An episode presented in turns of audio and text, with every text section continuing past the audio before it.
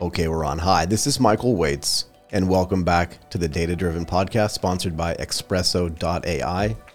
Espresso is a lifecycle management platform for artificial intelligence and machine learning applications. It is built on an integrated set of frameworks and accelerators to help data scientists build cognitive solutions quickly and easily. Today, we are joined by Arthur Wanzel, a co founder and the head of artificial intelligence at JAM. That's JAM with two M's. Arthur, how are you doing today? I'm doing absolutely well. Lovely to be here. It is awesome to have you on the show. Let's get a bit of your background for context, and then we can jump into some of the main topics. Uh, yeah, absolutely. So, I'm a Detroiter in Singapore, and I'm not sure how I got here. I'm not sure how I got here. Really, you just woke up one day? Was it one of those kidney extraction things? Or? Yeah, I mean, it's it's, it's kind of a uh, you know somewhat of a journey, but, but like a stumbling journey. So you know, when it all started back in Detroit, I came from a very like very interesting multicultural like household. Basically, my mother's side was all Puerto Ricans, and then my father's side was all Polish, and it was the most interesting kind of mix growing up. To add to that, they were all psychologists, right? So, you know, here we have this like flavorful, like Latin kind of emotional take on psychology. And then on the other hand, we have this very kind of logical, like crisp, like, you know, just the facts, rational. Yeah, exactly. And in a lot of ways, as I traced out from here to Singapore, it was it was pretty much kind of systematically unraveling those dynamics over time. You know, kind of, I had both. You know, we have the robotics, and then we also have like the the human psychology aspects. Both really inspired my direction. Yeah. And so there's a sequence of events that led me here. Okay. But that that was fundamentally kind of the theme. So where does is your dad from Poland proper, or is he just of Polish descent and just grew up in Detroit?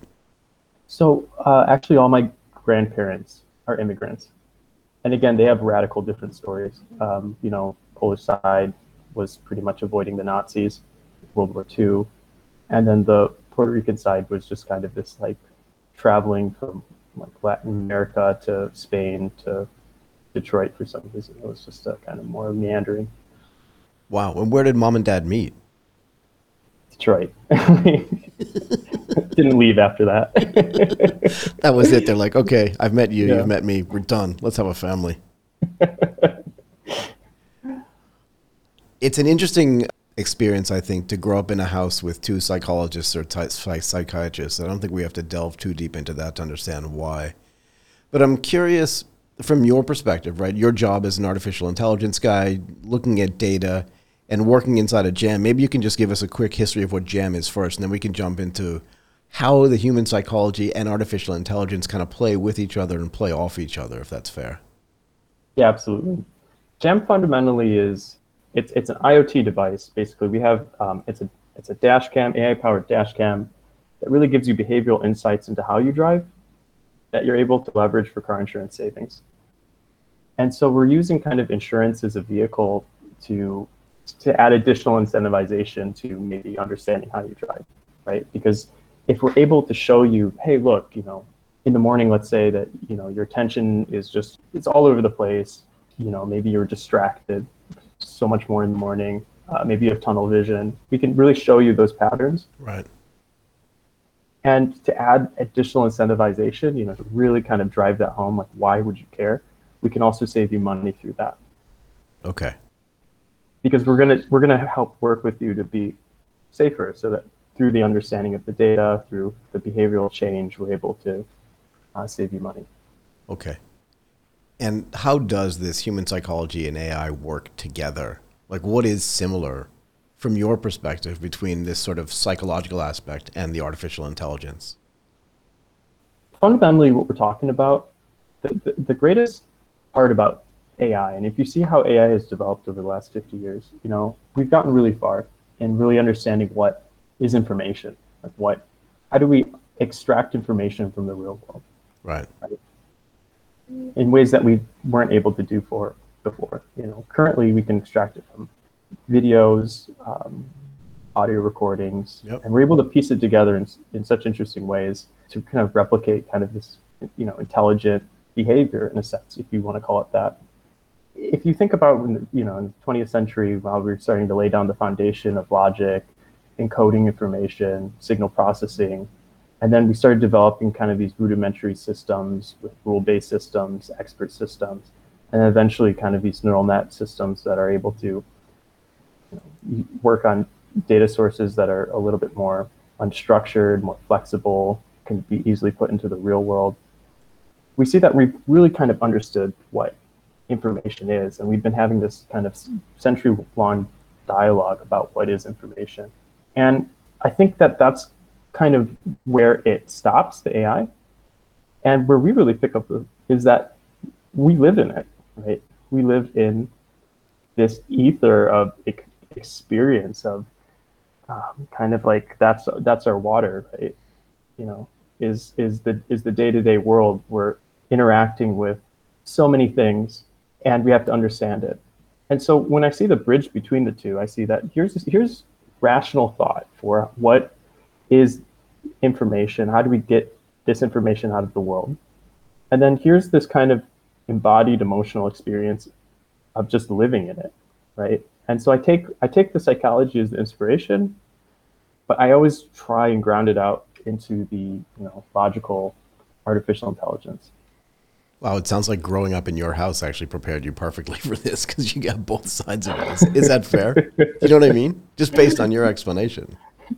Well, you know, it didn't. It, it was it was really an interesting story, you know, because I, I started with the fundamental question. You know, I think when you're younger, you have a lot more things going on. You're learning a lot more, and uh, I think everybody has these moments where Yep. you know you're sitting, maybe you're seeing a sunset or something, and it's really beautiful, and you have this like epiphany. You're like, wow, this is magnificent, and you make some some some magic happens in your head. It's a magical experience. Right. And you know, for me, I was like, well, where does that come from? You know, where where do these epiphanies come from?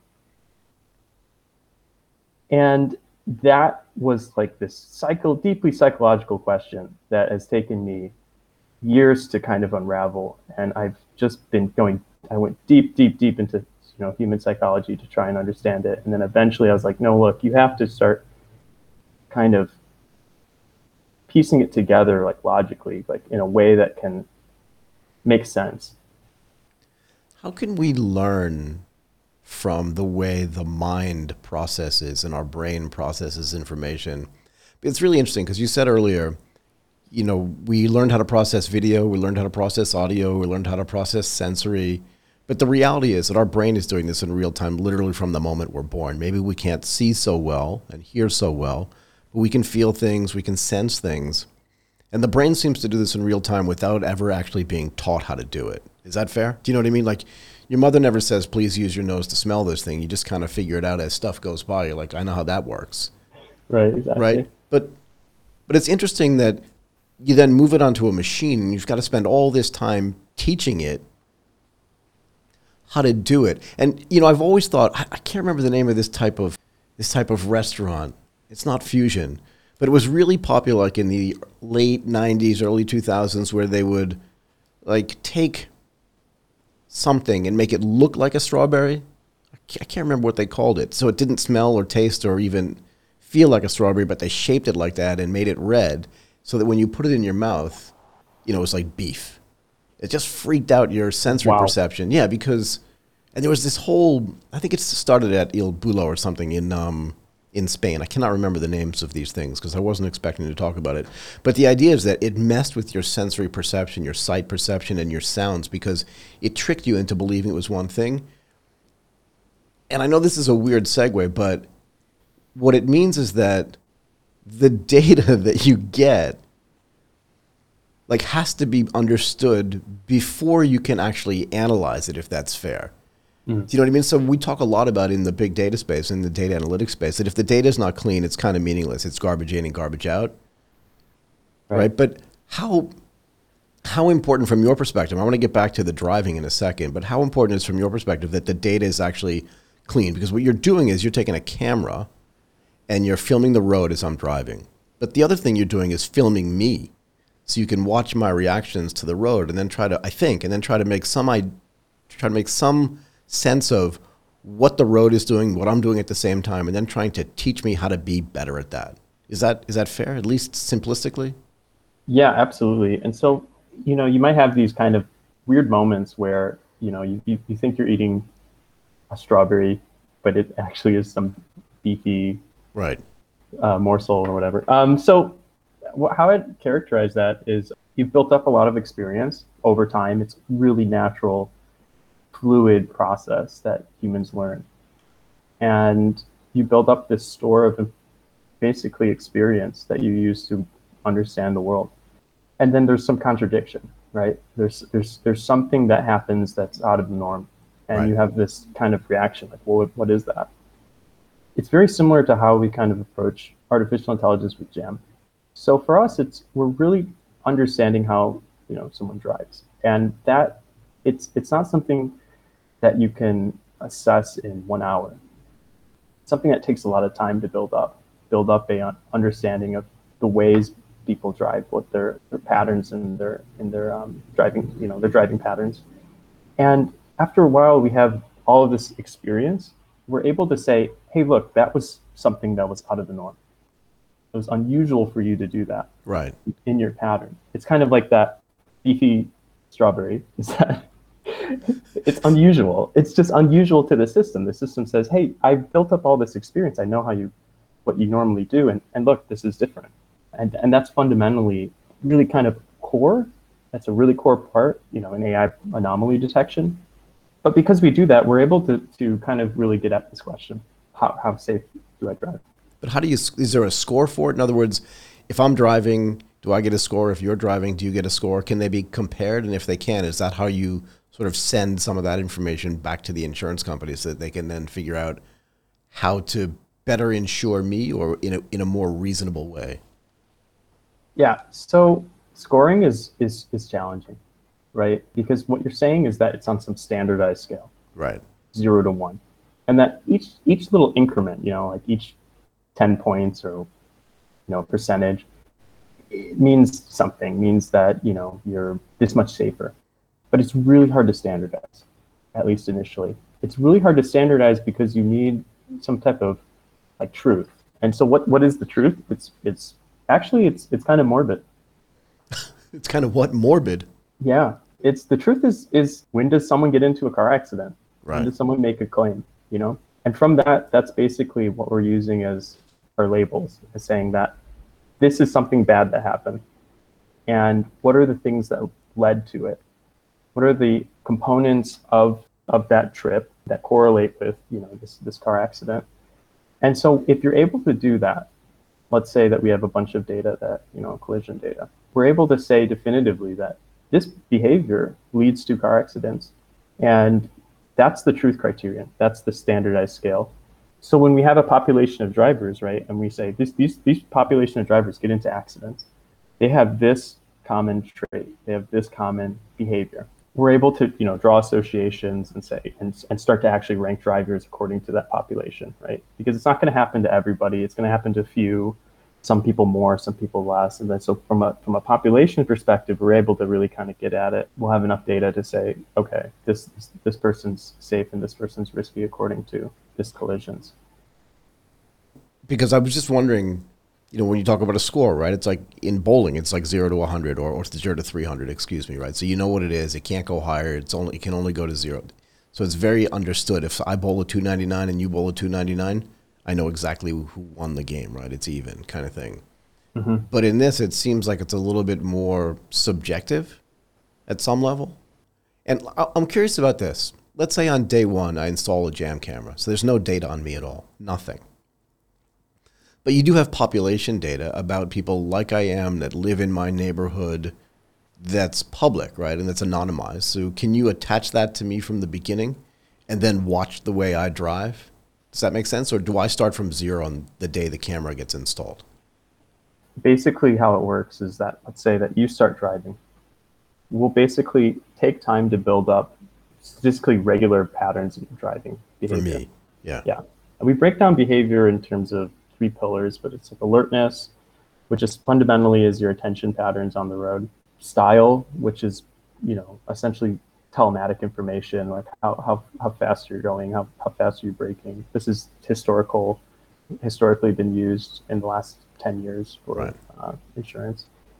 And then composure, which is a little bit more sophisticated. It kind of considers, you can think of them as like driving rules, you know, kind of like if you're to get into a car and you're to take a, a driver's test, you know, are you looking both ways before, you know, you make a turn? Are you checking your blind spot, so on and so forth. And so we built up these, these patterns in your driving, right? Then we're able to say, okay, sometimes you have these these wild deviations. You know, you have these events that are unusual, right?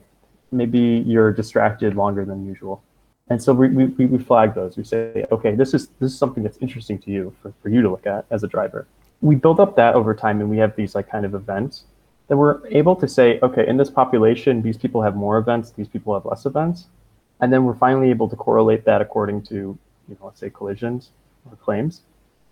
And so then we're able to really say, okay, here's the threshold, right? Someone doesn't get more than 100 events, let's say, throughout the, you know their trip, but you have a thousand events, right? what are you doing? On average, right? Yeah, okay. So we could we're able to normalize it with a distribution over the population. So it goes from zero to one, right? Yep. Over the population and that's really how we kind of standardize it. The, the truth, the real truth is though, if, if you get into, if you make claims, if you get into a collision, that's when we're really definitively able to say that this event, this thing that happened is risky. And this thing happens more frequently in you than other drivers. And since you have a camera, I mean, since the camera is the thing capturing the data, do you adjust for you know, people riding a bicycle in front of your car or somebody running across the street against a light kind of thing? Is there that much data that you get that you can understand at that level of granularity? Absolutely. We think of it as layers, right? Okay. When you first start, you're going to do very simple things, very simple rule based kind of, hey, um, is the person checking their blind spots more often than the other person? Right. Checking their mirrors. And that kind of gives you kind of the starting point to kind of make these kind of population wide comparisons. But then you might have these like weird things, you know, like like uh, it it looks risky, right? Let's say that you know you slam on the brakes, and then it was actually like a child that jumps out in front of your car. In which case, you're really actually being a really safe driver, yeah. right? Maybe maybe your alertness, maybe your attention on the road is fantastic. But in that moment, you slam on the brakes. These things happen. They're they're pretty normal. Single kind of rare events like that. And we don't we consider things really from a high level like perspective, like what happens on average over long periods of time, let's say months. And so of course there's going to be these weird random events, but they are pretty rare and they don't happen every day. And so eventually, you know, we, they kind of wash out with, with how much data we have. What are the second order implications of having this camera there? In other words, I understand the safe driving and I understand the insurance aspect to it. But is this solving any other problems? Like for instance in Bangkok, it's it's so packed on the road. It would be neat if we could use some of this information to reduce traffic and make cities smarter if that makes sense. So the second order, you know, impact and you know things that I think really kind of the value driven aspect of jam in my opinion, something that's is that you know, we have these population-wide problems. You know, global warming is an example of that. We have these individuals. It, it, it's on the basis of individuals making decisions.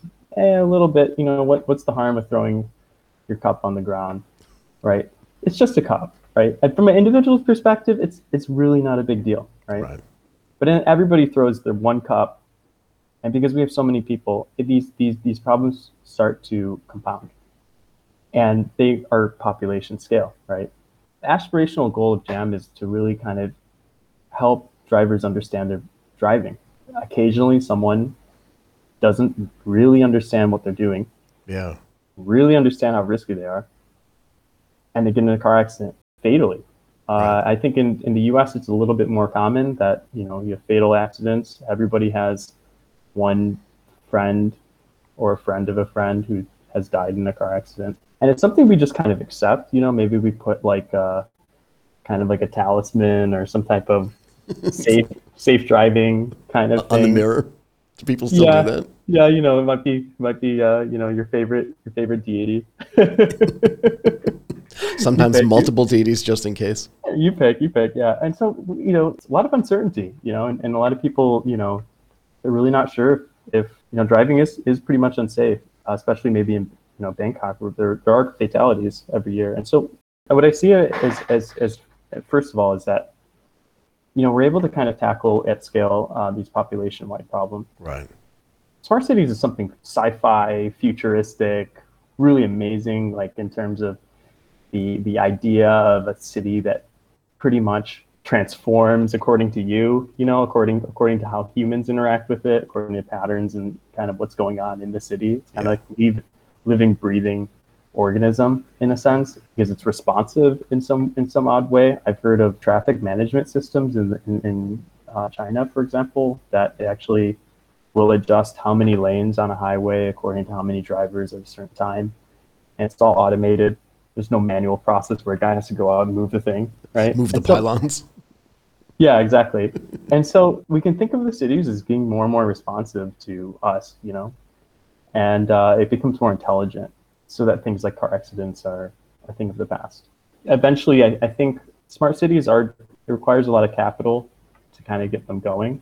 I don't see a lot of cities really doing it at scale yet, but I do think it's an exciting future where we're able to measure, you know, traffic patterns and con- reconfigure the city itself. What do you think about a place? You live in Singapore, right? Right. What do you think about a place like Singapore where the roads seem to be super organized? Where, God, I haven't been there. The, is it called ESP? Those big signs they have everywhere? I can't remember. I haven't been there in two years now. It's the longest I've not been in Singapore in my whole life, thanks to COVID. There must be some work. Do you see any work going on in Singapore for traffic management or smart cities type stuff where a camera that sits on a car, like Jam's camera, would actually benefit them? So there's a sharing of information, even if it's anonymized. Do you know what I mean? Yes and no. Okay. As a driver, I don't want to share my information to anyone. Fair enough. And we take the stand that, you know, this is your information. Right. you agree with what it's shared and to whom and let's say that you know someone wants it you know like uh, we're categorically we're, we're we don't we don't give it up we don't give any of your videos out to insurers we don't give un, un, unless you consent right Right. now when we're thinking about how do how does it play you know roll into the, the larger city like how do how do we sh- start coming up with ways of sharing there's a really interesting kind of application that I think is pretty well aligned. But it's basically understanding that, you know, if there's ever an accident, right? Let's say that you get an accident or someone else you see an accident on the road, we basically could inform first responders to come to the site Right. Interesting.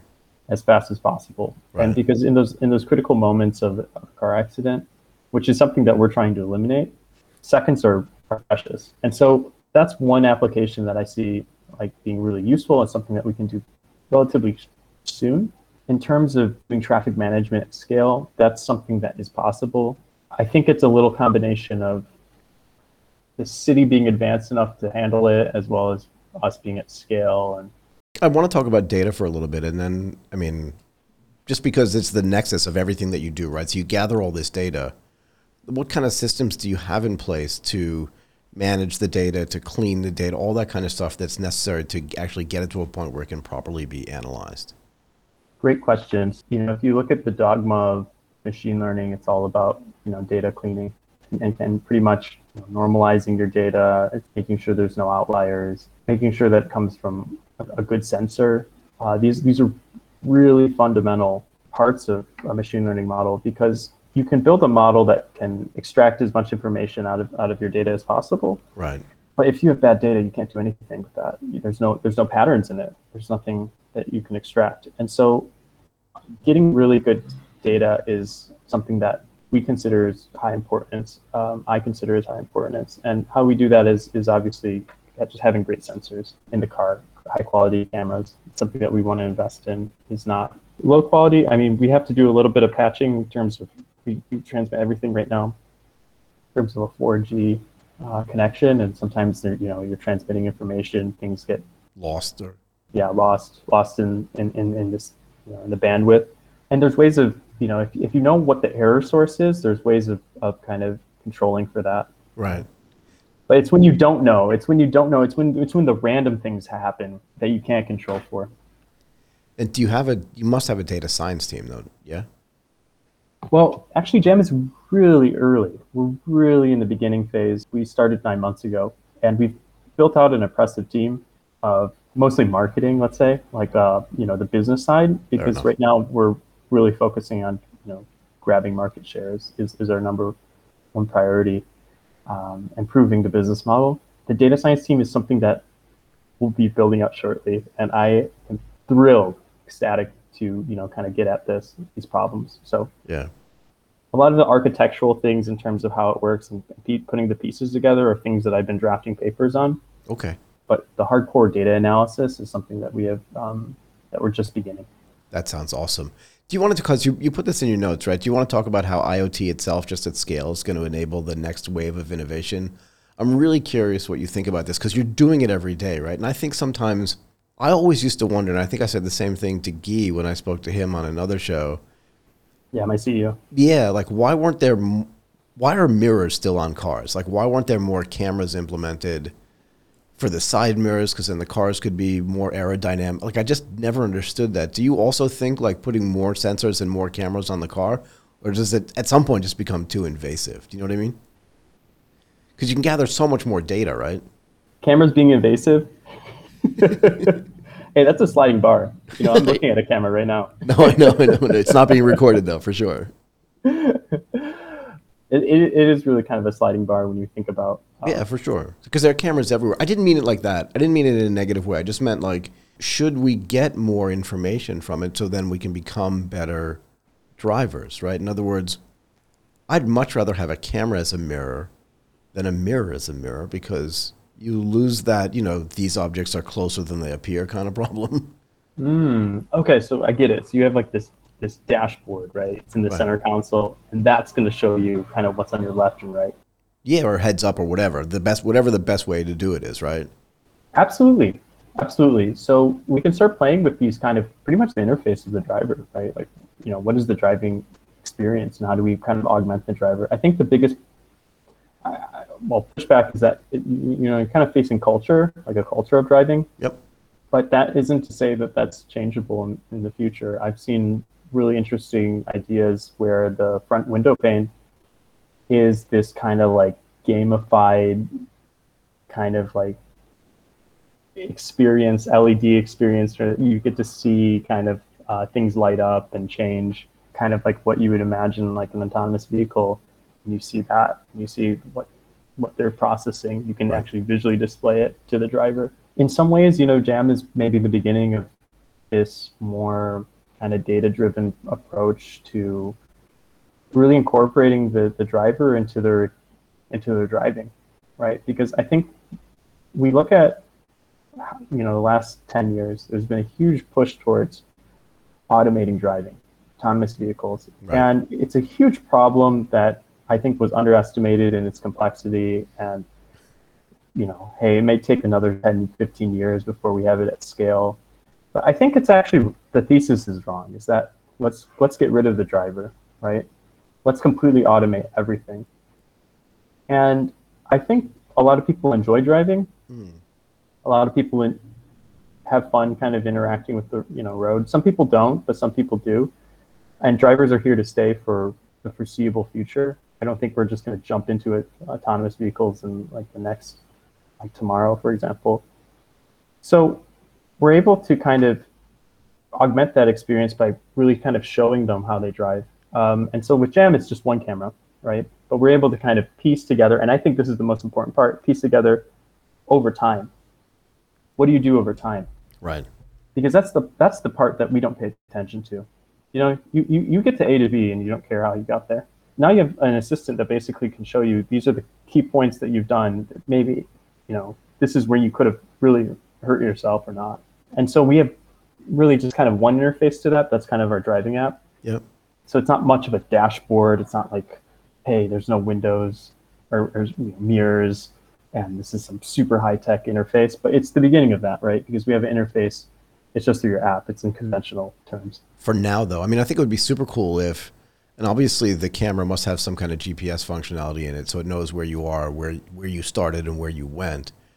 But it would be neat to be able to then go back and then overlay those things and see what the best route is, just for yourself, for the places that you go all the time, right? So you can use that app for that type of thing too, right? So you're saying, wait, I'm going to go to grandma's house. I know the way I'm going this time because the last time, like, there's always more traffic on Route Seven than there is on Route Three, kind of thing. Yeah, absolutely, right? Because you have it over time, and you know, hey, we're really trying to analyze it. If you think about Google Maps, whatever, that's going to tell you over the population what's going on, right? Right. But there's nothing really specific to you, which is maybe even like an absurd, you know, proposition. But like, hey, you're really happy when you're on this route, Yeah, but again, you, you go back to this psychology thing, right? In other words, right? I remember when we used to drive from Tokyo down to the beach in Shimoda, and there were two distinct ways you could go. One was on a highway, and you could literally go 120, 130 kilometers an hour, so you could get there faster. But the other one was right down the ocean. And traffic being equal, the second option was way better because you could just go, wow. And the camera's catching your response. If there is some kind of connection between the human psychology and the artificial intelligence, it should know that and it should kind of refer you to hey don't don't forget to take route 1 down the coast because that's the better drive Yeah, it's like you loved it. oh yeah, absolutely. And I think you know, hey, don't take let's let's let's let's spin it. Like, don't take uh, Route 666, you know, or whatever, because you hated it. You were Right. you you were you were a pain. yeah it's visible like and we can we can you know with with um, emotional processing we could and i think there's one point that i want to i want to remark about you know um because when i think of that i'm like oh okay well what, what's this thing that's going to tell me why is you know it, it, it seems like it's kind of like in my personal space you know that information is pretty sensitive to me yep when we think about technology, we, you know, it's, it's new technology. It kind of really occupies our, our mind. You know, it's like, oh wow, what's this new shiny thing? This is unusual, right? And so we really kind of focus in on it. And so, you know, if you were to say, okay, yeah, me and you go on a, me, you, and Jam go on a on a on a, on a drive, and then oh, no, just me, you, and the camera, right? It sounds like, hey, who, who's this person that's looking at me, right? right who's the third person in the car Right, right. I think fundamentally we need to see it as kind of being incorporated in part of the vehicle, right? As something that's forgotten about, really. And and there's like for good reasons too. It's not just that like, hey, forget about this like intruder in your car or forget about this thing that I don't know why, you know, it's in the car. yeah But I think it's it's really about building a relationship with the driver. We don't just start with the emotional processing and say, hey, look, this is it. This is this is you. I think it's it's, it's we have to really think about, especially you know the development team, the AI team, is about how, how do we make this really trustable. So you, you really do feel like it's part of your in your personal uh, uh, space that this is something that you would accept, something that you would really enjoy. And I think it's all about building trust about this is your data and that we're fundamentally here to help you understand yourself, not Right. not for any other purpose, but you know to help. yeah i mean to a certain extent plenty of people are very happy having a driver in the car that's a real other third person who's listening to all of your conversations you know what i mean like if you're worried about that then you're probably worried about the wrong thing and if if gem is built the right way which it is and both you and guy so the ceo have said this explicitly very focused on sort of data privacy and ensuring that that data is not sold or sent around for any other purposes except just to help the driver, right? Right. What things that you consent to? Yeah, fair enough. So, did you want to talk about IoT a little bit more? How it's the new revolution. Yeah. How machines are going to just keep talking to each other when we're not paying attention? That's a joke, by the way. You know, right now we see a lot of failures in IoT. Right. We have Google Glasses that just kind of tanked. I see a lot of robotics companies um, that are kind of IoT focused that Right. you know fall apart over time. IoT is really difficult, really challenging because the machine you have you have a hardware component, you have a software component. This hardware costs a lot of money, and sometimes the hardware exceeds the value of the data. So when you think about smartwatches, there's there's a serious battle that was being fought with smartwatches originally starting with a specific application, specific use case. People you know, were really interested in in, in, in basically um, you know monitoring their their heart heart rates, um, and eventually it, over time it becomes widespread uh, uh, adoption. There's value in the data because it's shareable because you want to share it. Right. With a doctor or something like that. Yeah. or you know if you're doing a, a run run tracker, Right. you know, to track your running, you can share it with other people, and you build a community around your data. Yep. Well, what I'm saying with IoT is that you know if if the cost of the device ex- exceeds the the shareability of the data, then it's not It It's not doesn't really- matter. Yeah, it yeah, doesn't matter. But but there's there's really I'm really optimistic about IoT in general because I think of it as the next wave of computers, right? And to really reach that kind of like if you were to see like look at the internet, you know, had some really specific use cases that were eventually, you know, more and more popularized and they became uh, used in businesses and then eventually just everyone has, you know, a computer with connection to the internet it's this kind of democratization of the technology that makes it interesting. And so when we think about IoT, right now the costs of the hardware makes it limited. You can think in the same way that early computers were limited to few applications, and those applications are growing over time. But it's only when everybody has access to basically pretty much these IoT products and they're configurable, right? Like you, you can you can put apps on it, you can customize it to how you want it, and share your data with others. That we're able to kind of get these really interesting applica- uh, applications that are kind of pretty much unthinkable right now. Like if you think about early days of the internet, think about all the things you could that has spun out of the internet, right? It's this this this comes from mass adoption and and and just a lot of people coming up with their own kind of creative solutions, right? Yeah. Um, and so we really need to think about pushing IoT towards a kind of a platform, democratized. You can configure it how you want to, if you want to, and share your data accordingly. And and then of course, obviously, decrease the cost of it. It, shouldn't cost you two hundred dollars, right, to have something like that. It should be really cheap. Let's say like twenty five dollars, right? And that that's when I think that we, we can start, you know, putting these sensors in your houses, and then if you can configure it how you want it, you know, to for the random experience, you know, random applications that you want, then yeah, go for it. Like uh, just a concrete example of that is uh, imagine um, there's these. I, I was looking at makers, so I think these hacker maker clubs are basically like kind of like the internet nerds of like today. right. You know, like uh, the internet nerds of the '70s are like these hacker maker clubs today. You know, funnily enough, they like put a collar on a, a cat that basically detects if there's free Wi-Fi. you send out your cat, and it's it's gonna roam roam your neighborhood to find your you know your free Wi-Fi spots. and so that's like something I would have never thought about doing. There you go. So you know, imagine. I, I think when you when you start having these little devices, that you can start doing a lot of cool things with them. And you need to have the economies of scale to make that stuff possible. Otherwise, the cost cannot come down. I mean, it's the same thing with computing, with automobiles, and with kind of everything else. You're going to have to have way more sensors out there. Again, that benefit people, right? To be able to do that type of thing. Yeah, there needs to be greater literacy in how to use it, right? Uh, if you think about, you know, how coding is becoming more and more prevalent, it's almost, I think, you would see maybe kids today know how to code much more than kids 10 years ago. Well, we could see that, you know, times it by 10, you, you, you have everybody who knows how to configure these hardware devices, know how to build these little hardware devices, know how to share data, put it on the internet. Like, you know, then you, you really can start coming up with some creative things. Yeah, definitely something to look forward to. Okay, Arthur, I'm going to let you go. That was awesome. Arthur Wanzel, a co founder and the head of artificial intelligence at JAM. Thank you so much for coming and doing this today. Yeah, absolutely. My pleasure.